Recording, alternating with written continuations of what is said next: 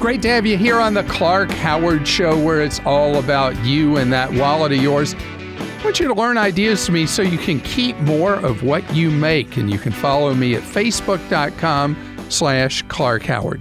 Coming up in a few minutes, oh boy, there's a problem right now with the vulnerability of credit and debit cards. I'm going to fill you in in today's Clark Rage what you need to know. There's something simple you can do about it. Actually, two something simple you can do about it. I'm going to share with you. And yet later, talk about a pivot going on in the housing market, and that is houses becoming smaller but smarter in how they're designed. Plus, there's an angle on that for veterans that I'll fill you in on. I want to talk right now about something that happened last week, and it was this mass protest and walkout by tens of thousands of Google workers. And what led to this walkout was there was a, a Google worker who had repeatedly sexually harassed women, and the women, the employees, were forced into kangaroo court arbitration. And if they received any money at all in kangaroo court arbitration, they had to sign an NDA, a non disclosure agreement, which meant there were no consequences to this employee who, in fact, was continually getting promoted at Google. And then ultimately, when the employee was shown the door, he was given an exit package of $90 million as a going away gift from Google for being such a good serial sexual harasser. Actually, because he's a brilliant guy who invented a lot of great stuff. So they looked the other way and just paid people off to keep quiet. Well, the Google employees rose up in insurrection. And as a result, Google and then almost immediately after Facebook have both now eliminated uh, forced kangaroo court arbitration for sexual harassment. There is, I mean, I am 100% opposed to kangaroo court arbitration for anything involving you and me doing uh, business as consumers with a business, employees where you work, having to deal with these stack deck arbitration systems. And if you're not familiar with it, more and more places we work or shop require that if we're going to work there, we're going to shop there, whatever, that we agree that no matter what the company does, illegal, otherwise, we have no rights to the nation's courts. And the Supreme Court has ruled on multiple occasions that because of a law passed by Congress, that the upper hand automatically goes to employers. And if employers, if companies want to impose this fake judicial system, the crooked arbitrations, they can. And so this is a clear example of why forced arbitration is as wrong as it could be and it should not be at all. Because for someone who is engaging in illegal behavior at a company or coercive behavior at a company to be able to hide from the law.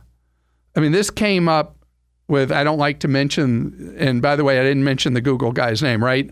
And I didn't mention that guy who uh, the the Hollywood guy who harassed so many women and was violent towards so many women, and again and again, NDAs, non-disclosure agreements, and arbitration agreements kept consequences away for decades from abuse from sexual assault and the rest that was going on with this Hollywood mogul. And so this is a system that is clearly broken. It is a cynical thing to eliminate people's rights.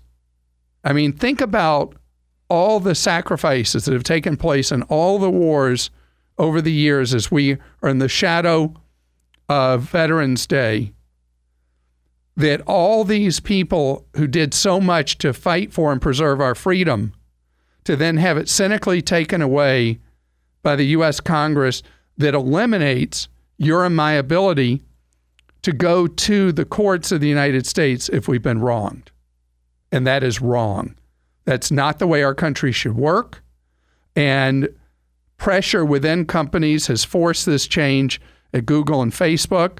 I hope they're just two of many companies where people who have been harmed, people who've been assaulted, will have access to the courts of our nation instead of to these fake stack deck arbitration panels that are controlled by the employers to work solely for the benefit of the employers and to stick it to the employees who've been wronged.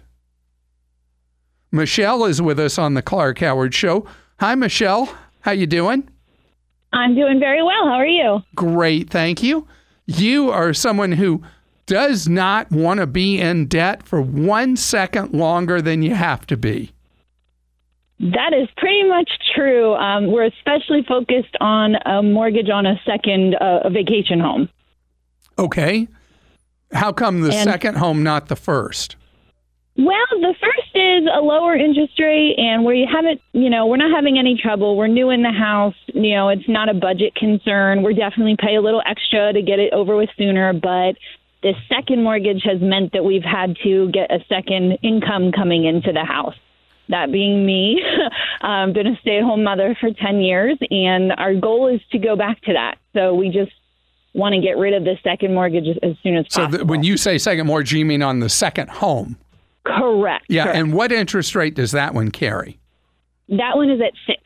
Whoa. I know uh, because it's a mobile home and a second property for us. That was the lowest we could get. So the first home, the primary residence, the interest rate on that mortgage is what? That one is four. So don't prepay at all on the four. All Okay. your energy, all your effort should be going to pay off the loan on the second home. What's the outstanding balance on it? One twenty. And do you know sometimes with loans involving mobile homes, there will be a prepayment penalty? Do No, you- there is not. Okay, if there's no prepayment penalty, then uh, paying against a 6% loan sounds like a great idea. Eh, With Yeah. the money you're making from this job you've had to take, how long will it take you to pay off that 120? I've done a bunch of calculators. Uh, where I'm at right now, I can basically make only about $200 a month extra toward that mortgage on top of the regular payment. But I have this lump sum sitting in a bank right now um, that I'm debating what to do with it. I'm going to take a small por- por- portion and open a second IRA for our retirement planning, but I'll still have 30 to 40,000 left. And so my biggest question is as far as using that 30 to 40 to prepay, is it better to just make huge payments right now and when it runs out go back to making as you know the best I can with my income or should I spread it out with smaller extra payments so that I know it will last the whole time until the mortgage is gone?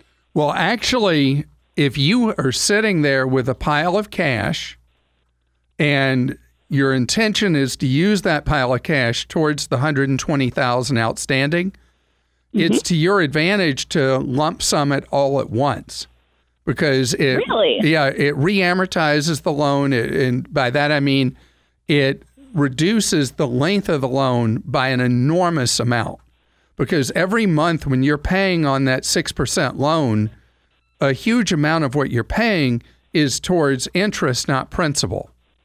So if you Okay. if you mm-hmm. immediately take out 25% of the remaining principal, then of you have to keep making the same payments you've made before, but a mm-hmm. great deal more of each payment will go towards principal rather than interest, having a huge impact on the remaining length of the loan. Okay, okay. So, So- I haven't done calculators that way. I've Yeah, been so- doing calculators with recast versus extra payment, and I've seen that extra payment makes a much bigger savings than a recast. Exactly. But you're talking about a refinance, right? No, I'm talking about you just lump Oh. sum the 30 Okay. against the balance. You prepay principal, drop Okay, the so just make one big extra one payment big at one payment. time. Right.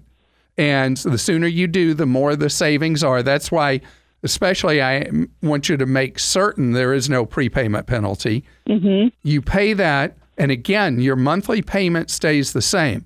But if you go to a mortgage calculator, many of which are available online, and you put in that you're doing a prepayment of principal of that amount of money, it will show you how quickly you'll finish paying off the remaining 90,000.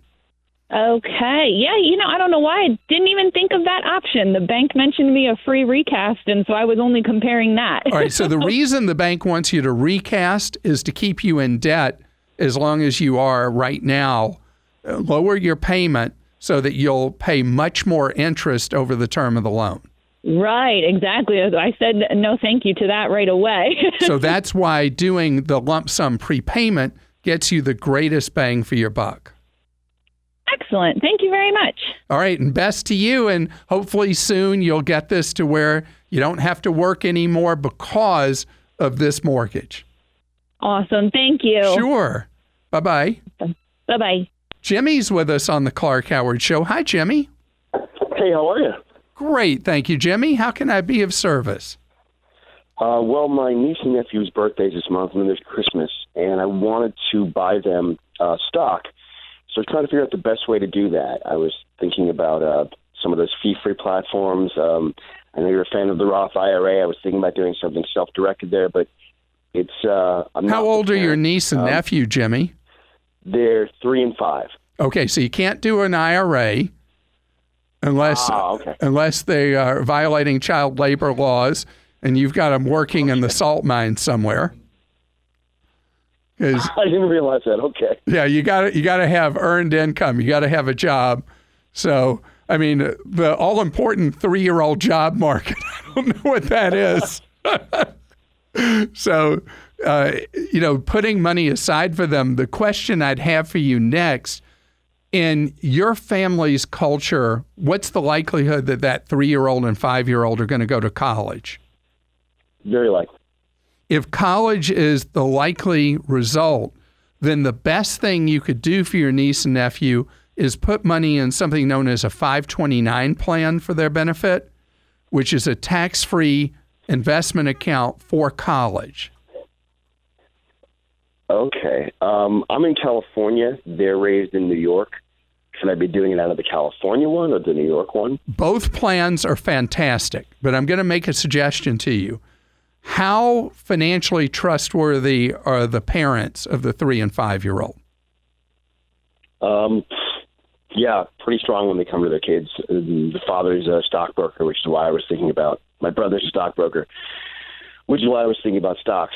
So, Um, so well, what would be best is if the parents own the 529 plan, that you just give them the money with the idea being that it's going to go to your niece and nephew's 529 college savings plan, because the treatment in terms of how the money is calculated and how it might affect financial aid is more favorable if the accounts are owned by a parent I see. if you didn't if you didn't trust your the your brother, if you didn't think he was responsible, you would not want him to own the account. But since you know he is, you say, "Hey, here's some money for your kids for a 529 account." And the New York plan is great. They can just open that one and put the money in, and then over the years, when your niece and nephew have birthdays, Christmas, whatever, you can give additional money that'll go into their college plan. Could I self-direct it towards stocks though? Because Oh, so um, well, what a I mean, that's- 529 does, what a 529 does is the money is, if you go in what's known as the age based portfolio, the money is overwhelmingly in stocks when they're preschool age, like you, your niece and nephew are. And then as they get close to college age, the mix changes. They're widely diversified portfolios. They're a simple choice, and they will be overwhelmingly in stocks. But through the 529 fund choice you'd go into, and if you go to clark.com and go to my 529 plan guide, you can click on the New York plan and see how easy it is to set it up And so if your brother hadn't gotten around to having one for the kids, you can help him through that process. That's funny, you'll help your stockbroker brother. Today's Clark Rageous moment is a special warning for you when you go to fill up the tank of your vehicle. Scams, ripoffs, outrages. It's a Clark Rageous moment. You may not be aware of this, but there is an extreme vulnerability when you do pay at the pump at a gas station.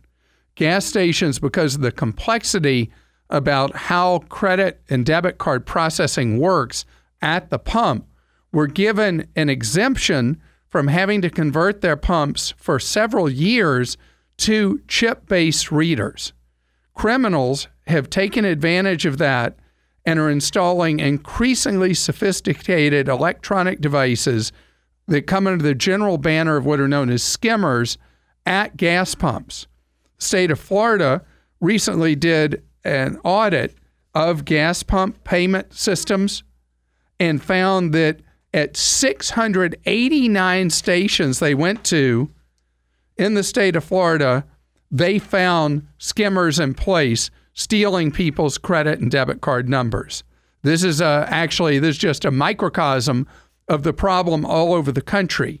These electronic devices surreptitiously put into where you put your payment card, then transmit electronically over cellular networks your card number that the criminals then duplicate immediately and start using it. The problem is, is if you use a debit card, the criminal immediately can empty your checking account. Credit card, the risks are much more minor, not significant.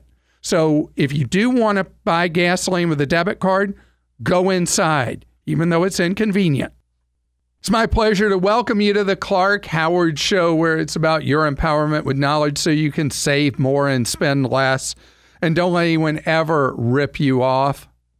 I want to tell you, it is really great how necessity sometimes is the mother of invention and that we go back to things that worked in the past. An example is with homes. Home affordability is an issue more or less in most of the country.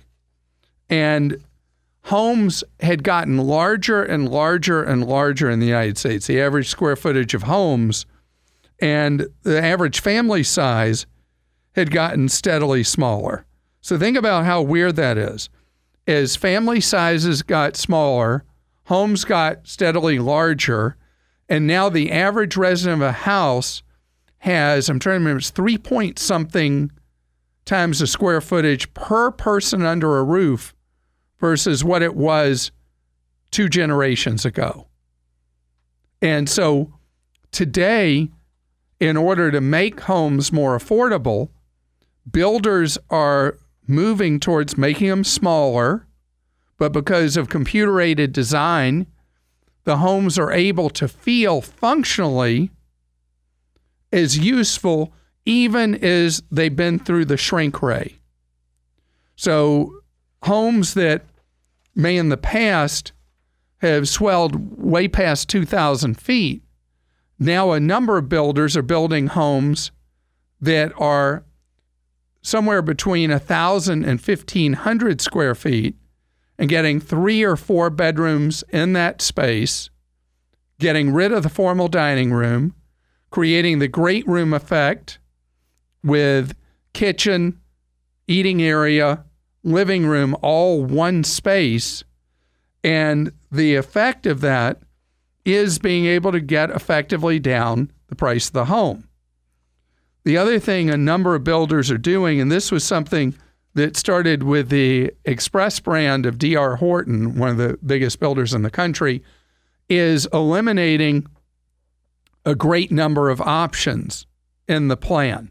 Because every time you add another option that a prospective homebuyer can say, well, we'd like the door here, or we'd like this there, or whatever, every time you do that, you end up with more time spent, more material wasted, more complexity in the job. And the result of those three things is you drive up the cost. So others are emulating the idea of the Express of building a simplified structure and a more efficient structure to get the prices into a point that they are more affordable. Now, the other part of this is that a lot of first time homebuyers have a fixation and fascination with new construction. The reality is, the effective cost per square foot you pay for a home is much lower with a used home than it is with a new home. And the used home will more likely be in a neighborhood that has established itself, has found its true fair market value, and is a lower risk purchase than that new construction. Plus, with the shortages of labor and the increase in materials costs because of the tariffs, there's an even larger advantage right now to buying used homes versus new. Uh, wanted just as an aside to tell you that I had an opportunity last Friday to be the speaker at an event honoring World War II vets. And I was honored to be in the presence of several World War II vets who fought in the European theater and the Asian theater. Uh, many who had been wounded, one wounded three different times in battle in World War II, and went back into the battle after healing from each series of wounds. So, three Purple Hearts, Silver Star, and one person after another with these inspiring stories of what they accomplished for our nation in World War II. And it's so important that we recognize what our veterans have done. But something that I made a point of speaking is that our veterans from more recent wars, Vietnam, Iraq, and Afghanistan, the Vietnam the Vietnam veterans, they got rooked completely. They uh, came home to an unappreciative nation, people that were hostile to them, called them baby killers and worse. And it was just a horror what happened to the Vietnam vets. The brave men and women who fought in Iraq and Afghanistan they have been appreciated. And Americans again and again have said, thank you for your service. But as I've shared with you in the past, it's frustrating to me that our military personnel are sent back over and over again on deployments because the burden today is not shared as it has been in prior uh, prior war situations. And there's so much that our former military personnel need. I was touched by a story about in Kansas City where there's been a tiny home village constructed that has two dozen plus homes that have been constructed for homeless veterans. I saw a story today about homeless women's veterans living in their cars. A lot of veterans living on the streets. And I hope that we take advantage of the opportunity that more affordable housing, like tiny homes, make possible to show more than just appreciation to our veterans, but put a roof over their heads. And so I congratulate the people of Kansas City, Missouri, who have put together this effort to have these tiny homes built by volunteers that are now available to be housing for veterans. Arthur's with us on the Clark Howard Show. Hello, Arthur. Hey, Mr. Clark. How you uh, doing? I'm such a big fan. hey, good. Uh, my wife told me to make sure that I breathe while I talk to you because I'm such a big fan. uh, I wanted to uh, first of all, I wanted to thank you for uh, serving our country and also your listeners, uh, just for being so awesome and serving our country as veterans.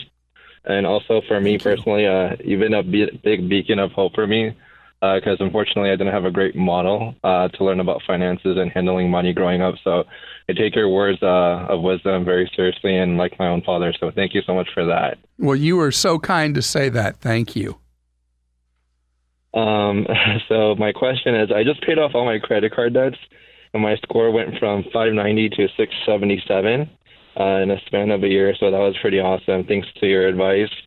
Well, Um, actually, I th- was- I may have given you some information, but the real thanks go to you for taking that information and dedicating yourself in a year's time to become credit card debt free. Thank you. Um, my question was, uh, would you recommend me being an authorized user on my wife's credit card to improve my credit score? And also, if you say yes, uh, will that impact my wife in a negative way because her credit score is 760? No, it will not affect her at all eh, unless she gives you the plastic. so, so she adds you as an authorized user.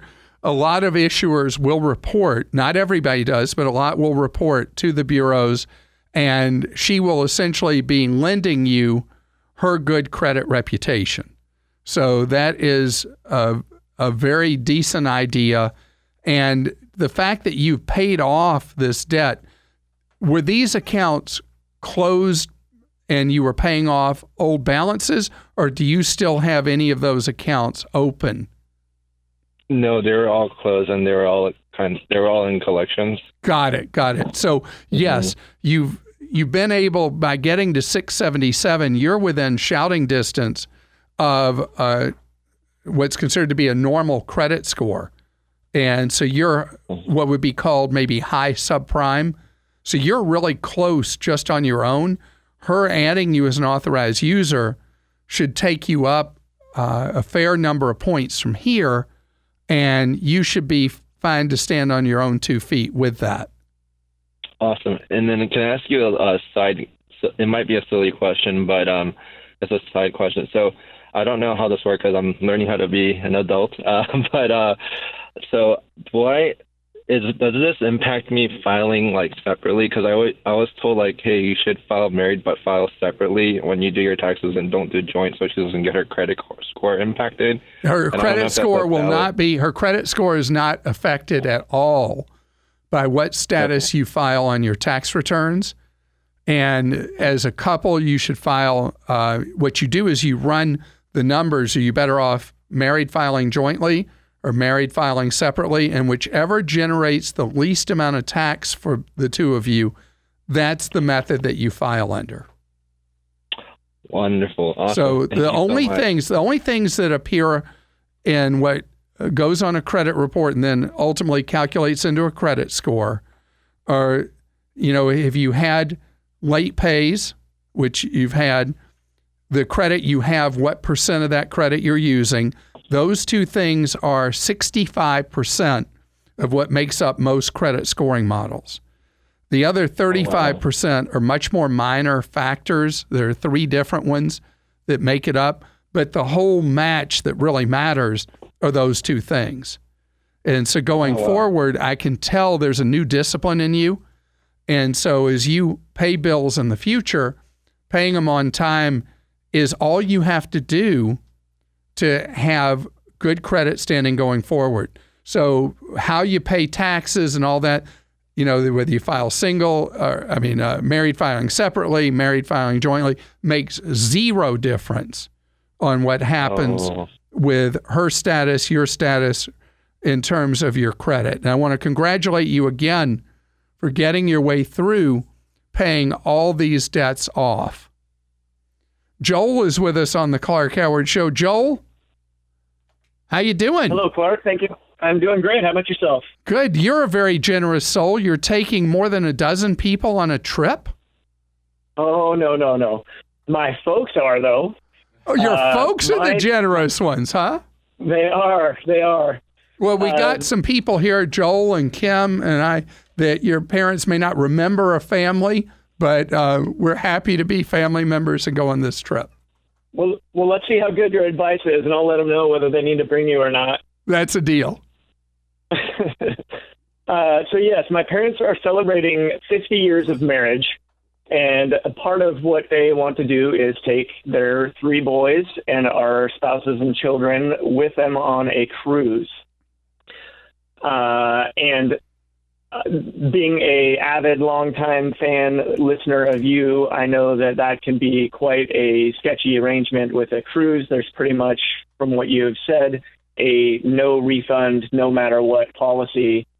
And uh, my concern is that if if one of us was to be in a car accident or get very ill or something were to happen, which is highly unlikely but plausible, that uh, we would want some kind of trip insurance that would cover all of us, not just the individual, because the whole point of this trip would be for all of us to be together. Sure.